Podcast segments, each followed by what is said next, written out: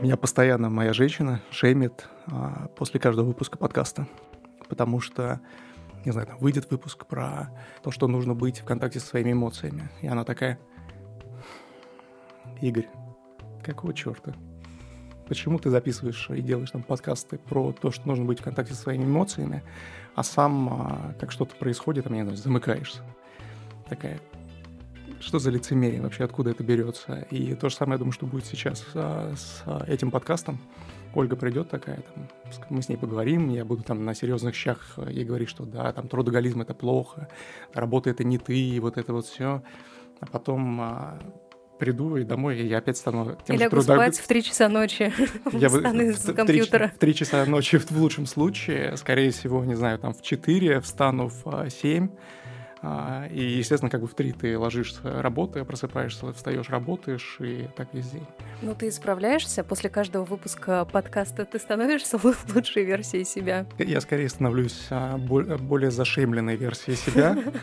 Ну, то есть, а, потому что справиться со своими демонами у меня не получается пока что. Но посмотрим.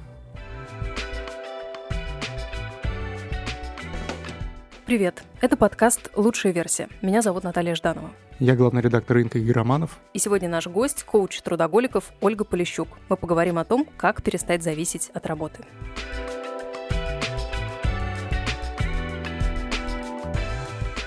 Оль, предприниматели, мне кажется, часто с гордостью и, может быть, даже кичатся этим, когда говорят о том, сколько они времени работают – там, не знаю, Илон Маск а, говорил в свое время, что он работал там 110 часов в неделю, спал под столом, и для него это было как будто бы предметом гордости.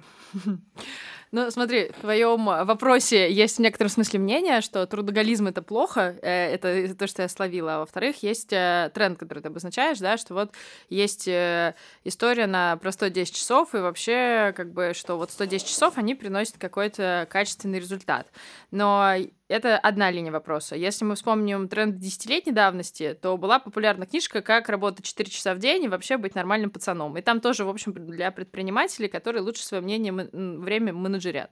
И мне кажется, с точки зрения теории менеджмента или теорий, ну, как бы, которые так или иначе периодически нам всплывают как модные, э, все таки очень сильно влияет э, тот информационный контекст, в котором мы находимся. Сейчас мы говорим про тему стресса, well и всех остальных э, слов, которым, а, ну, как бы это становится экономической проблемой. То есть, ну, просто э, по данным ВОЗа, мировая экономика, они считали, естественно, только э, западную европейскую часть, теряет на стрессе 1 триллион долларов в год. Это абсентизм, ну, то есть это то, когда человек не может выйти на работу из-за того, что он уже не в ресурсе, да, или от того, что у тебя люди выпадают с каких-то важных интеллектуальных функций. И, кстати, не только интеллектуальных. И они эту цифру считают из всяких страховок, которые как бы покрывают терапию, таблетки, ну, короче, все, чтобы человека вернуть и так далее. Так вот, мне кажется, что вот сейчас мы находимся в той фазе, когда мы говорим больше про стресс, про well-being и про, если открыть сейчас, прости господи, Clubhouse, то мы видим всех наших предпринимателей, говорящих про ресурсы, и наоборот про, ну, как бы энергосбережение, да.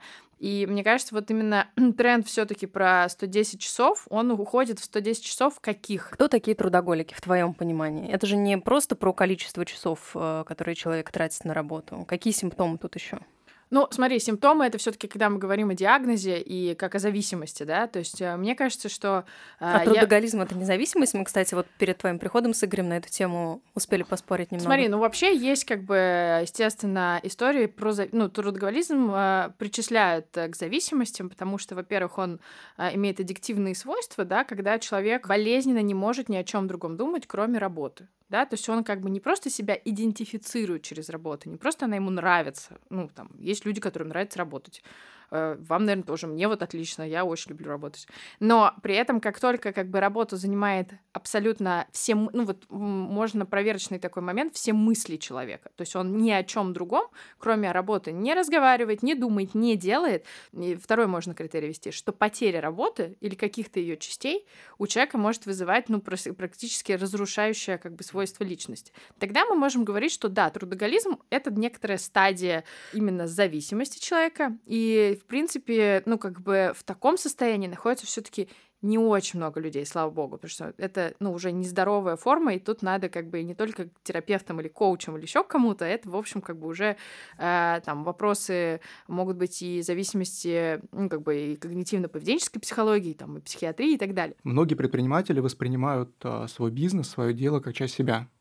То есть у них нет совершенно никакой границы между э, вот это моя личная жизнь, это мой бизнес, а, это вот моя работа, а это вот, там, не знаю, это вот мой отдых. То есть они постоянно пребывают в каком-то состоянии, что, ну, это вот они, по сути, это вот часть их существа. Как в такой ситуации а, понять, что у тебя проблема? Это становится в определенный момент проблемой. Это не всегда проблема из ты. Ну, то есть, если тебе кайфово жить в такой логике для твоего здоровья, для твоих отношений, которые у тебя, наверное, э, существуют, не обязательно именно в романтических, но там отношения с твоей семьей, они, наверное, есть. Или отношения с людьми вокруг, например, сообществом тем же предпринимательским, дружественным тебе и так далее. И вот когда условно не э, остается ничего больше, кроме этого проекта, обычно у человека начинается некоторая деформация, да, то есть он может как бы менее качественно иногда решать некоторые вопросы, которые связаны с тем же продуктом, частью которого он себя как бы считает. Или, например, ну, извините, проблемы со здоровьем, допустим, когда человек уже видит, что он не настолько же эффективен, как он был там, допустим, э, несколько месяцев а, назад, да, то есть он замечает за собой такие вещи, и первая реакция человека в таких моментах какая? Сказать, что что-то со мной не так. Ну, то есть я типа сломался, я испортился, я прохудился, я не знаю, стало хуже. Или если продукт — часть меня, продукт плохой, вообще-то состояние, в котором ты находишься, оно априори решает, как ты будешь делать дела.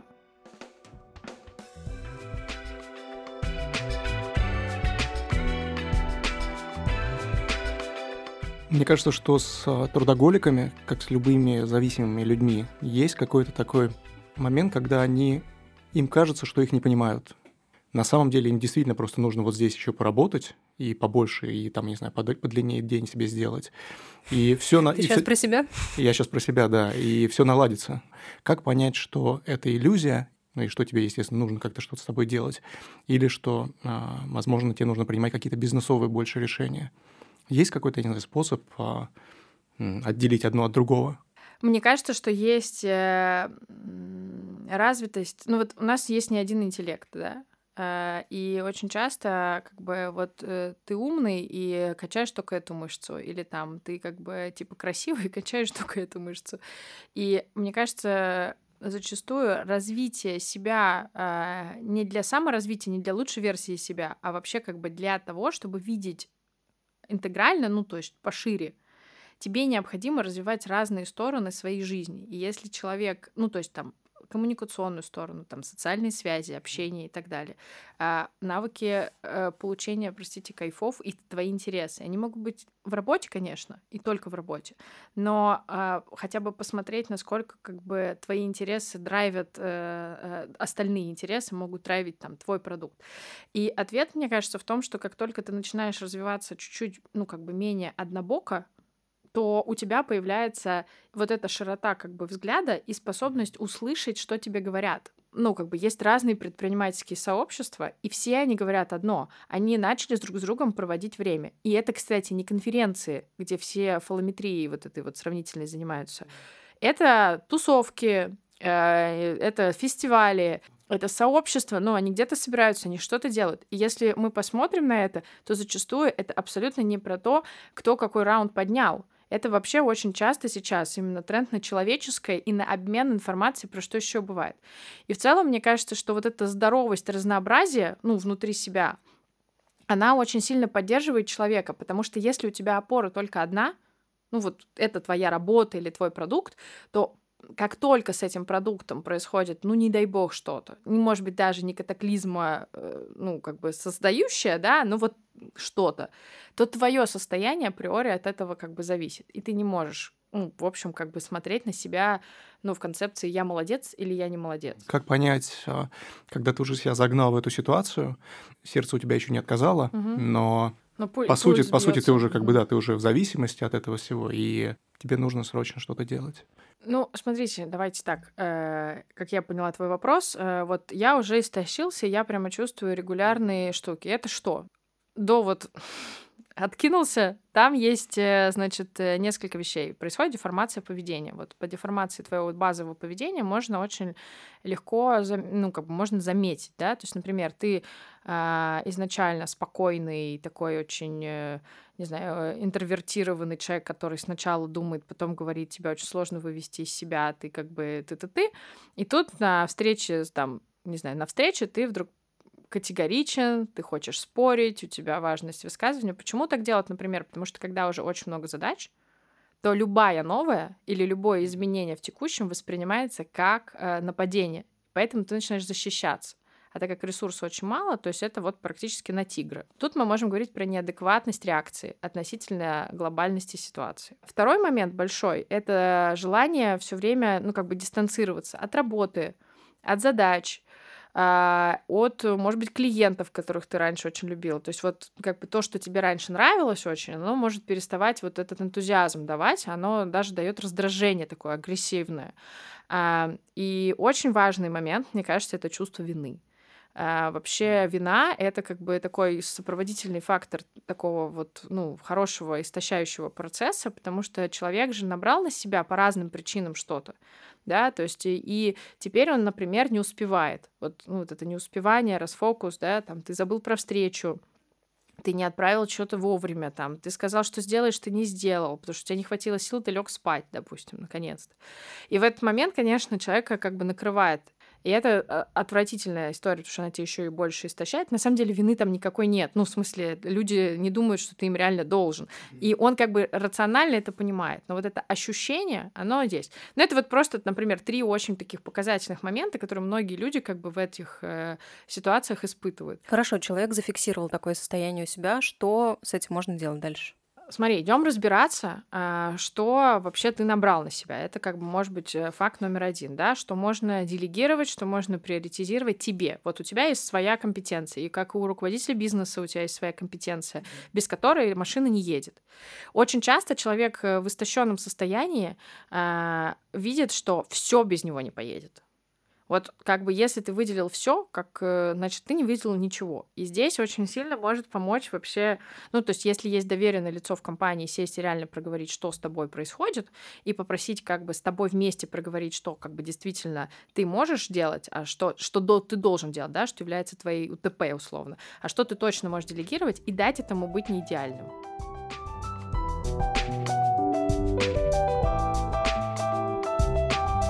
Я, например, себя нахожу регулярно в ситуациях э, раз в несколько лет, в ситуациях там сильного подгара. И я уже думаю, блин, ну в смысле, я, это моя тема, я все про это знаю. Да вы будете смеяться, но я захожу на посадку с разной проблемой. Ну, то есть я как бы нашла уже минимум четыре способа выгореть в моем э, личном, персональном... Э, когда я работала в организации, я искренне, как все люди, которые работают в организации на топ-менеджерских должностях, считала, что система меня насилует. Потому что когда ты в истощенном состоянии, и я вообще как бы не анализировала, что это вообще-то я набрала, это моя амбициозность меня вела в том, чтобы не делегировать как нужно, брать как нужно. Ты можешь не знать реальных причин, почему ты это набираешь желание быть значимым, желание спасибо, желание внимания, желание, твоя любознательность природная, которая у тебя там, не знаю, взросла какими-то вещами, желание социализироваться. Ну, короче, есть огромное количество комбинаций, как люди как бы захватывают эту территорию, а потом мужественно преодолевают это ощущение в состоянии жертвы.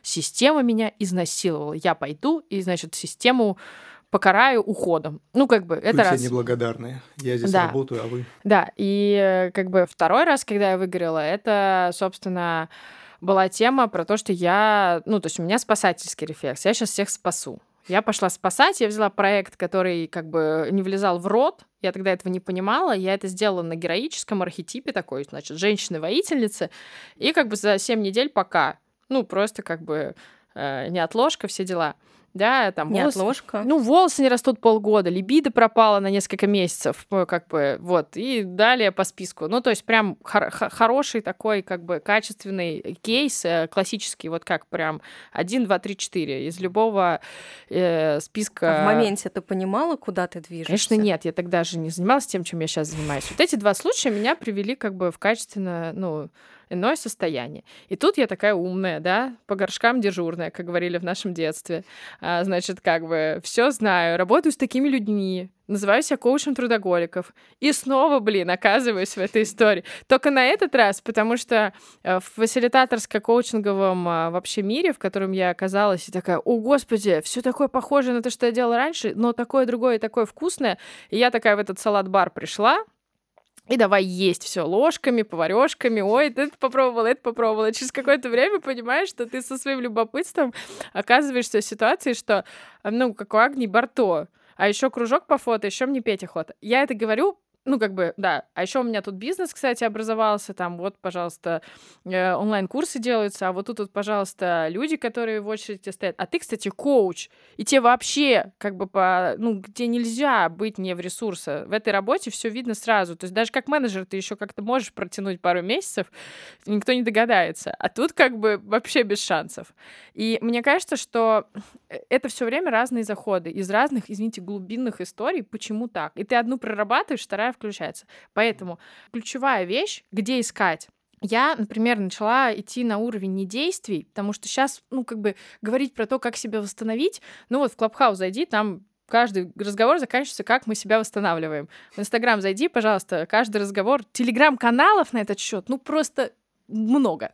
Поэтому, а, поэтому как бы говорить Мне кажется, что это... без психотерапии в целом не обойтись да. чаще всего, потому что, ну, как бы то, что ты набираешь много проектов, то, что тебе хочется захватить мир, то, что ты хочешь спасать или ты становишься жертвой, это же, ну, лишь одно из проявлений в работе Да. тебя, да, и, и придя в новый проект, ты будешь использовать тот же паттерн, если ты его не На проработал. самом деле мы идем, я бы шла на уровень убеждений, потому что как бы на уровне убеждений вскрываются те вещи, которые в любую годину тебя как бы двигают. Ну, например, там э, убеждение, что работа и есть жизнь. Вот такое убеждение, которое как бы у многих воспитано, опять же, с детства. И это такая интересная штука, которая все время, она, кстати, дает построить очень быстро вот эти компании, карьеры, офигенно много захватить. Но просто когда ты пытаешься сделать иначе, а, например, а, организовать свой досуг так, чтобы он был не менее интересный, чем, чем, работа. Часто у человека прямо, знаете, такое сопротивление выходит, такой, в смысле, мне интересно работать, нафига я буду в эти театры ваши ходить? Зачем я буду как бы заниматься вашим телом? Мне нормально так, я хочу так. И вот мне кажется, в этот момент, когда у тебя, в принципе, даже на уровне идеи, какой-то идеи возникает вот это мощное сопротивление, там, критика, категоричность, это не значит, что ты должен это делать. Но обратить внимание на то, что что-то у меня вызывает такое сопротивление, может быть очень-очень ценным. И да, конечно, исследование своих убеждений, установок про работу, про успех, про вообще как бы кто такие хорошие, кто такие плохие. Обязательно смотреть, э, в том числе в терапии. Потому что иногда человек, разбираясь со своим каркасом мыслительным, да, вот этим вот как бы, устан- ну, условно, он может уже э, приоритизировать другие вещи. Люди не замечают а, разницы между занятостью и продуктивностью. Насколько вообще вот именно какая-то вот то, что ты не понимаешь разницы между занятостью и продуктивностью или забываешь ее в какой-то момент, насколько это является вот причиной какого-то такого выгорания и, возможно, трудоголизма тоже? Ну, ты же понимаешь, как это стрёмно осознать, что тебе в пятницу вечером на самом деле некуда идти, поэтому ты работаешь. Это же охрененно болезненная мысль. И когда ты ее понимаешь, ты ее быстрее деятельностью пытаешься забить. Потому что как бы оказаться наедине с самим собой — это вообще так себе ситуация. И как бы зачастую вот это сопротивление, про которое мы раньше говорили, оно что же возникает, потому что я, может быть, не знаю, что делать. То есть я такой классный или классная, у меня вот здесь вот как бы все по полкам лежит, тут я несколько э, не рублей зарабатываю, здесь у меня как бы 150 человек, а я не знаю, как на самом деле люди проводят как бы по-другому время. И вот эта мысль, мне кажется, она, она очень сильно может... эм, человека на долгое время оттягивать от смысла занятости. Ну, то есть, как бы, я действительно должен час это делать, или я как бы себя в некотором смысле забиваю. Очень часто у людей же перекос в отношения, ну, как бы происходит. То есть, как бы вот, типа, здесь у меня моя опора, а вот все, что вокруг, оно как бы, как это, знаете, саппортит эту э, жизнь. Ну, то есть работа априори моя важна, а вот все, что там рядом, ну, там, не знаю, люди, которые рядом. Я помню, читала этот ужасный материал какой-то он ужасный для меня был, про чувака, как, ну, женщины должны просто как бы понимать, что у меня на них там два часа времени в неделю, и это как бы нормально, потому что мы делаем большой бизнес. Как бы, когда весь вот этот вот э, другая жизнь начинает э, быть просто приложением к твоей как бы работе, вот здесь случается перекос. И, например, отношения таких перекосов они не терпят, ну, потому что главная претензия людей к друг другу — мне не хватает твоего внимания. И мне кажется, что очень часто люди тоже как бы в эту занятость уходят, потому что в этой занятости все понятней. Ну, то есть построил как бы систему грейдов, создал как бы очень понятный цель, и вы идете вместе в результат. И, кстати, ощущение общности.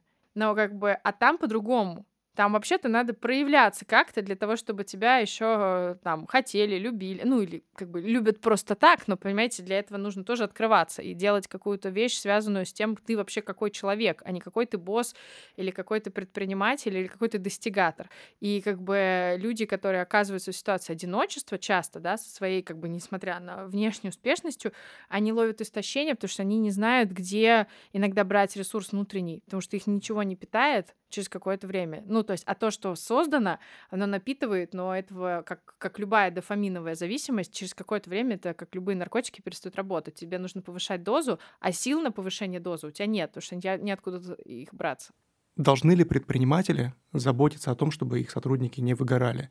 Или это должна быть все-таки, наверное, личная какая-то забота самих сотрудников? Как вот предпринимателю, может быть, а, помочь им не выгорать? Ну, мне кажется, ты здесь опять два хороших вопроса задал. Первая философская идея, кто ответственен за выгорание себя, предприниматель, условно, работодатель или работник. И мне кажется, здесь двойной ответ. Первое, как бы я, за, ну вот, я гестап от этой позиции, но ответственность за свой ресурс лежит только на человеке. Неважно, ты предприниматель или ты работник, который на кого-то работает потому что никто не знает, что там внутри происходит. Только ты знаешь, ты как бы у тебя спина болит или нет уже 15 день. Только ты знаешь, у тебя мигрени есть или нет. Это невозможно иногда заметить. Есть люди, которые в похмелье выглядят три раза раз лучше, чем когда они просто как бы причесались и стали во вторник, пошли свеженькие на работу. Э, что может сделать, на мой взгляд, культура компании? Это объяснять человеку, что ответственность за его ресурс лежит на нем.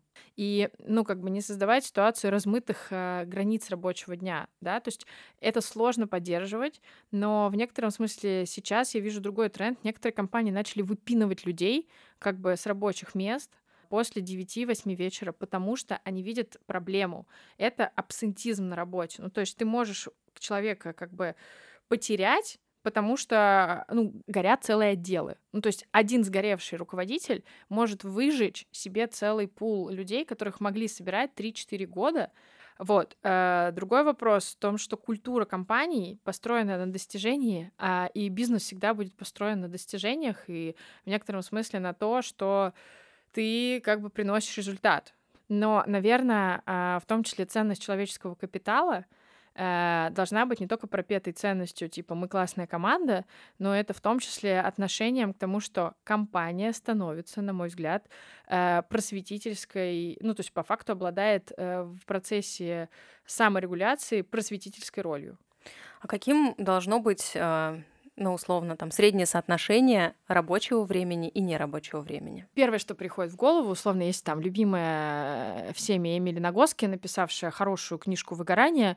Она, мне кажется, собрала очень качественно в 300 страниц много исследований и ссылается на конкретные источники. Вот они говорят 42% времени от общего времени в сутках.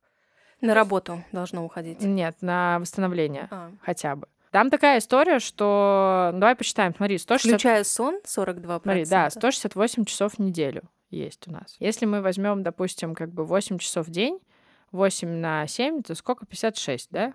Ну, как бы 168 минус 56 — это 112 часов остается. 112 часов — это в целом как бы еще можем поделить на, там, ну, допустим, на 6. Если у вас есть один выходной в неделю, возможно, вы таким образом... У вас получается, в зависимости, ну, как бы сон мы оставляем, потому что это самый качественный регулятор баланса. А дальше получается, что если ты, допустим, работаешь там, допустим, 9-10 часов, то там не так много остается. И вот эти три часа качественно как-то проводить, их, в принципе, можно себе и запланировать, и делать, и так далее.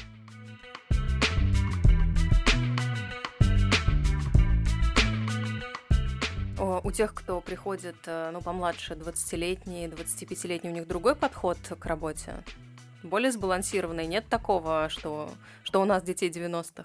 Ну, смотри, да, во-первых, э, надо смотреть на компетенции и специальности, потому что, например, если 19-летний а, человек закончил 42 и пришел там, типа, прогать, то, в принципе, как бы у него вообще харды и техническая работа, и ты вообще не знаешь, какой он. Ну, то есть тебе особо, может быть, это и не понадобится какой, на какой, до какого-то периода, пока ты ему не дашь людей в подчинение. Да, мне кажется, есть тренд, что у зетов а, в целом а, качество понимания своей ценности без результата выше, чем у тех, кто как бы столько с результатом ценен. Ну, наверное, не понимание своей ценности как профессионала, да, а больше, наверное, понимание своей ценности как именно как человека. Да. да, я ценен без результата. В принципе, такая вещь довольно часто встречается, потому что это дети, которые выросли, ну, то есть они там дети двухтысячных, и это дети, которые выросли уже в более стабильных экономических условиях, ну, как бы если мы берем там большие города, например, у них э, нету позиции, э, ну, то есть в голове 30-летнего успех все равно выглядит как лесенка.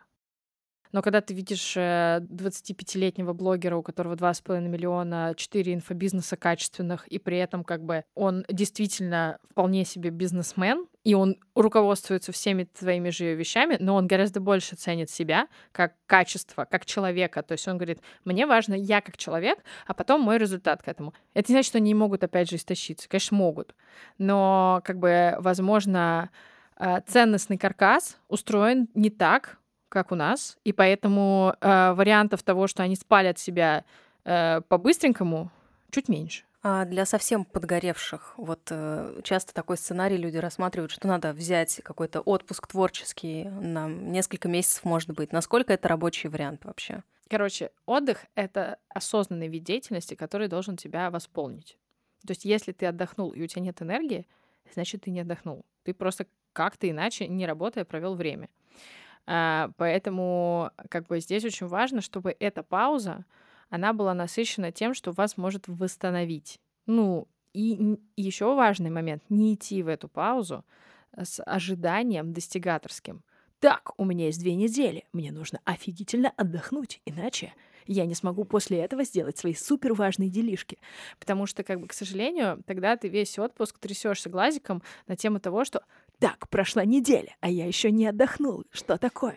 И это реально задница, потому что, ну, как бы люди за заходят, то есть они дают себе время, но они его не дают, потому что они ожидают, что их попустят. Поэтому, ну, как бы, если идти в такую паузу, то в идеальной жизни а, как бы давать себе возможность поисследовать, а что у тебя там есть, и, возможно, сделать этот отдых максимально для тебя придуманным. Ну, в смысле, чтобы ты вообще вот как э, дитя вот тебя посадили куда-то, и ты такой там, значит, что ты делаешь. И очень важно восстанавливать э, нервную систему, ну, то есть, чтобы у тебя были какие-то телесные штуки. Не в смысле сидеть и бухать, как бы, ром с колой в течение там всего этого времени, потому что, как бы, ну, алкоголь клево, но он, он как бы не дает чувствовать потому что он, наоборот, расслабляет, но другим немножко способом. Поэтому там всякие массажи, всякие бани, всякие телески, всякие медитации. Это на самом деле не клише, потому что они просто дают возможность, ну, как бы на ситуацию не только посмотреть, но и в целом как бы восстановить нервную систему за какой-то период времени. И не ожидать, что вас попустят прям полностью, как вы, вот вы были здоровенький за две недели. Ну, то есть если вы полгода заходили в выгорание, поздравляю, столько же будем возвращаться, как в Сбербанке, потому что, ну, как бы это где карточку получали, там ее и это. И как бы То есть за, за две недели отпуска не восстановиться. Ну, если ты полгода горела активненько или вообще всю жизнь, а тут ты решила такая, две недели, отличный срок, чтобы восстановиться. Нет, так не будет. А здесь надо все-таки как бы, ну, понимать, что это процесс восстановительный. Но что можно сделать? Можно пойти на две недели, дать себе возможность там, допустим, не работать, убрать гаджеты, ну, реально как бы не раздражать себя. И а, в конце этих там этого периода вообще подумать э, более свежим, более нетоннельным взглядом вот то, о чем мы говорили ранее. Где на самом деле можно оптимизировать, то есть где выливается эта энергия, где я ее теряю и как бы что я могу подкрутить. Потому что в общем-то, история знавала случаи, что не обязательно бросать свою карьеру, не знаю, уходить в леса э, Латинской Америки. Партизаном. Э, да, партизаном на Бали тусоваться. Ну, то есть, как бы, можно без этого. Особенно, если нет денег, особенно, если есть там обязательство, и особенно если как бы, ну, короче, это просто не вариант. Но э, давая себе возможность ну, какое-то время быть к себе добрее. Ну, то есть сейчас вот ты болен, если ты ногу сломаешь, ты же не будешь на ней прыгать. Вот. А, и очень как бы не рекомендуется... А, ну, то есть если вы решили уволиться, чтобы пойти и восстановиться, окей, но, пожалуйста, не ищите через две недели работу, если вы в подгаре, потому что вы испортите себе репутацию на рынке, потому что люди реально, ну, как бы ходят и как бы думают, что их не берут из-за компетенций, потому что еще одна важная, вот о чем мы, наверное, не проговорили, эм, это то, что самооценка падает. Потому что из-за того, что ты не можешь делать так же эффективно, как раньше, ты начинаешь думать, что с тобой что-то не так, что ты прохудился. В этот момент все кажутся круче тебя. В этот момент всем, ну, как бы ты уязвлен, и всем, ну, как бы ты думаешь, что все видят эту уязвленность, которая в тебе есть. И поэтому на собеседованиях это просто слышно. И когда люди начинают уходить из проектов и искать себе таких партнеров, они приходят и говорят, мы с тобой сделаем великие дела. Великие, понимаешь? И дальше как бы пугают людей, инвесторов, ну просто, ну реально, потому что мужчина, женщина, давайте вы становитесь. И это, кстати, нормально. А, и когда тебе так говорят, потому что все зачетка работает на тебя. Ну, то есть все могут подгореть, это нормально. Но, как бы, если уж с тобой это случилось, ну, дай себе чуть-чуть времени. Ну, наверное, не обеднеешь ты за месяц или за два совсем. Ну, и как бы от того, что просто дашь себе возможность там ходить, гулять, заниматься посильным спортом, а, очень водные процедуры помогают, правда, вот прям вода снимает э, как бы кучу вещей, вот. Но главное не как бы не ожидать, что вот сейчас подействует. Это не Нурофенко. Она не снимает э, за полчаса твою головную боль.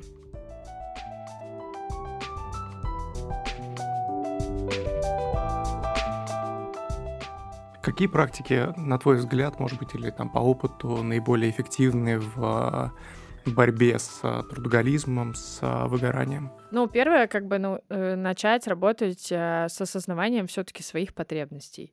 Как бы я чего сейчас хочу, у меня сейчас болит, у меня сейчас там знобит и так далее. И давать этим потребностям удовлетворение хотя бы на регулярной основе. То есть не жить в ситуации дожать сейчас я как бы тут не посплю, сейчас я тут не поем, сейчас я тут себе откажу во всех как бы радостях э, и так далее, а вот потом, потом мы гульнем.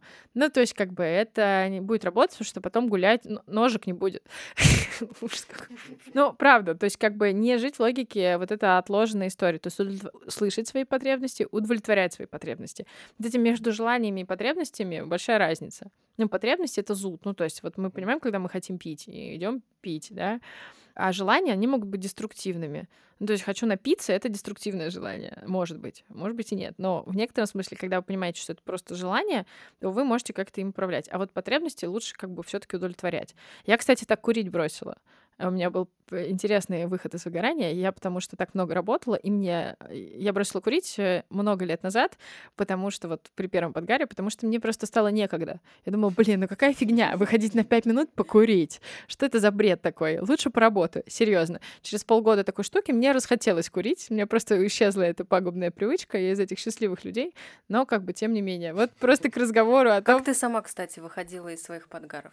Ну как, все клише мира. Значит, э, после второго раза я уволилась, э, поехала на Burning Man, потом без обратного билета по всем штатам на тачке, по национальным паркам. Вот. Потом на Бали тусовалась полтора месяца. Так что э, потом приехала и говорю, привет, я коуч. Так что как бы очень нет, ну я сейчас иронизирую, потому что мне кажется, без иронии в этом деле, правда, никуда. Но э, у меня была возможность впервые в жизни ничего не делать. Я решила попробовать это удивительное. Я поехала когда в Сан-Франциско и была в Сан-Франциско вот в этом состоянии ничего не делания. То есть я не создавала стартап, никому ничего не продавала. Просто жила как бы у друга, э, типа в их вот этих предпринимательских тусовках меня спрашивали, а что ты делаешь? Я говорю, я живу. Меня смотрели как на умалишенную, но я как бы от этого ответа на самом деле очень нравилась, потому что я понимала, да, я живу, меня я вот с утра встаю, и я впервые в жизни не иду что-то достигать и делать. И такой период в моей жизни, на самом деле, очень сильно мне помог э, просто понять, чего я хочу. Ну, то есть вот моя новая профессия сейчас там связана с бизнес-фасилитацией, с, ну, как бы с работой с, на развитие людей, она как бы появилась, потому что во всем этом шуме, ну, всяких разных масштабных проектов, которыми я занималась, или там, которые могли к тебе приходить, потому что ты уже на определенной позиции находишься, вообще было очень сложно себя слышать. Поэтому для меня вот, ну, это была одна перезагрузка. Сейчас, например, э, я довольно регулярно могу оказаться, ну, не на последних стадиях, но в целом как бы чувствую, что вот истощаюсь. Почему? Потому что, ну, как бы у меня вот, например, по Хогану супер высокое любопытство, очень низкая организованность, э, вот, и как бы, ну, то есть это способность быстро переходить к делу, там, не знаю, менять правила игры, и, в принципе, я такой предпринимательский как бы образ мышления имею, там, безопасность низкая, ну, чем непонятнее, тем прикольнее.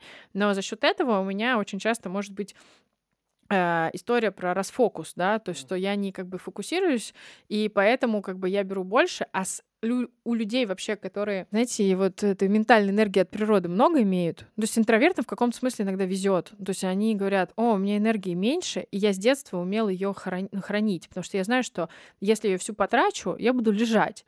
А люди, у которых это вот все, знаете, как регенерация как бы быстрая, то они начинают вот очень иногда потребительски относиться к своему ресурсу. Вот я один из этих людей, поэтому я как бы последние несколько лет, э, моя сфера интересов — это управление энергией. Вообще, ну, как бы energy management. Как бы как энергия приходит, как она уходит, как она вообще как бы работает. И на самом деле это создает тоже очень э, важные штуки. И поэтому практики саморегуляции, ну, как зона развития, и это и медитации, вся телеска. А телеска может быть очень разной. То есть есть вся вот такая медленная, да, соматическая, это микродвижение, ты понимаешь, как твой, как бы что-то там устроено, ну, да да да А есть, например, ну, по факту там динамика, и, кстати, dance, куда все поперлись, да, там что-то веселиться, потому что там еще очень много всякой чувствительности и сексуальности и всякой разной штуки поднимается, и она просто дает, ну, как бы состояние такого, ну, как бы живого, витального, ну, да, которое тоже нужно для каких-то вещей. Но вообще в телеске есть просто гениальное количество направлений, они могут быть очень, как бы, очень телесными, ну, прям реально там, э, очень игривыми, как там контактная импровизация, какие-то вещи, связанные с исследованием своего движения. И это действительно все очень связано с нашей головой. Поэтому связка очень э, конкретная. Вопрос в том, что для того, чтобы ее изучить, люди как приходят и говорят, так, медитация, отлично, у меня есть 15 минут, давайте помедитируем. А почему мне не попустило? В смысле мне не... А, а за 10 можем сделать? И вот, ну, как бы здесь вот эта вот гонка, да, вот это а, отсутствие понимания, что есть какие-то процессы, на которые, ну, как бы тебе нужно время. Угу. Такой а, утилитарный подход ко да, всем этим практикам. Да, типа это вот как нурофенка. Вот дайте мне нурофенку. Попустила, отлично. А что не попустила? А некоторые процессы, они требуют привычки. И они требуют не просто привычки, а еще люди хотят, чтобы им было весело, чтобы им было офигительно, вау-эффектов. А иногда бывает скучно. И это, кстати, тоже нормально, потому что в скучном тебе приходит вообще понимание, а, а что происходит. И это тоже страшно. И кто ты? Не просто что ну, происходит, Ну, кто ты, а что ты, такое. что ты в пятницу не знаешь, что делать, поэтому ты работаешь. Ну, короче, там вот эта вся плеяда вытекает. Поэтому здесь действительно ну, проводники какие-то для многих людей, которые могут э, тебе объяснить на человеческом твоем, потому что языки-то даже русский бывает разным, а, и, собственно, сказать э, так, найти ту метафору, тот пример, там, не знаю, сослаться на того человека, которого ты котируешь, чтобы тебя это не вызывало отражения. Мне кажется, в этом как бы искусство того, как это все сейчас развивается, и куда это все как well-being в России, просто еще слово даже сложно э, перевести, типа благополучие, ну, как бы идет. Это подкаст «Лучшая версия». Чтобы не пропускать наши новые выпуски, подписывайтесь в удобных для вас приложениях Apple подкастах, в Яндекс Музыке или Кастбоксе. И мы будем рады вашей обратной связи, поэтому ставьте оценки и пишите отзывы.